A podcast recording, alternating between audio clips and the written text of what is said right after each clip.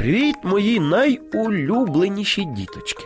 Не знаю, як вам, а мені подобається допомагати тим, хто цього потребує. Ось і сьогодні наша історія саме про допомогу.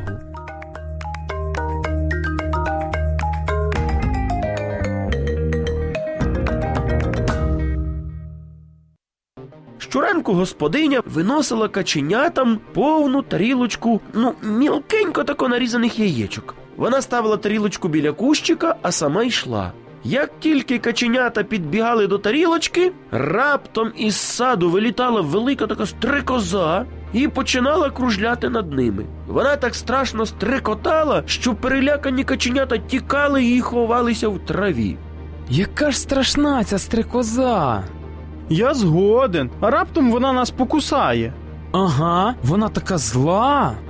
А зла стрикоза сідала на тарілку, пробувала їжу і потім відлітала. Після цього каченята вже цілий день до тарілочки навіть і не наближалися. Не знаю, як ти, а я більше не буду сьогодні підходити до тарілки. Я також, а раптом вона знову прилетить. Ага, прилетить і покусає нас. Хто знає, що вона там собі думає? Увечері господиня прибирала тарілочку і говорила. Напевно, наші каченята захворіли, бо щось вони нічого не їдять. Вона і не знала, що каченята щовечора голодними лягають спати. І ось одного разу до каченят прийшов у гості їхній сусід, маленьке каченятко Борисик. Коли каченята розповіли йому про стрикозу, він став сміятися. Ха-ха-ха, новий лицарі.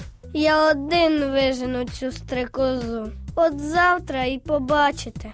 Ти хвалишся. Завтра ти перший злякаєшся і побіжиш. Наступного ранку господиня, як завжди, поставила на землю тарілочку з мілкенько нарізаними яєчками і пішла.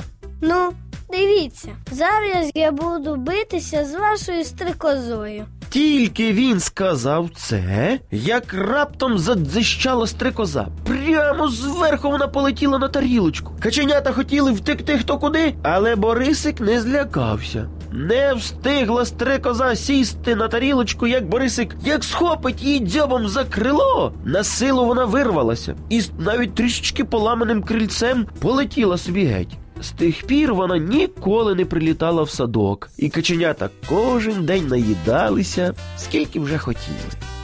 Як же добре, коли ця стрекоза вже не прилітає. Так, а то я вже не пам'ятаю, коли останній раз добре наїдався. Тепер буде все по-іншому. Так, дякуючи за все Борисику. Він справжній герой. Вони не тільки їли самі, але й пригощали хороброго Борисика за те, що він врятував їх від стрекози. Мені б хотілося, щоб і ви допомагали своїм друзям. Не забувайте це робити. Приємних вам снів!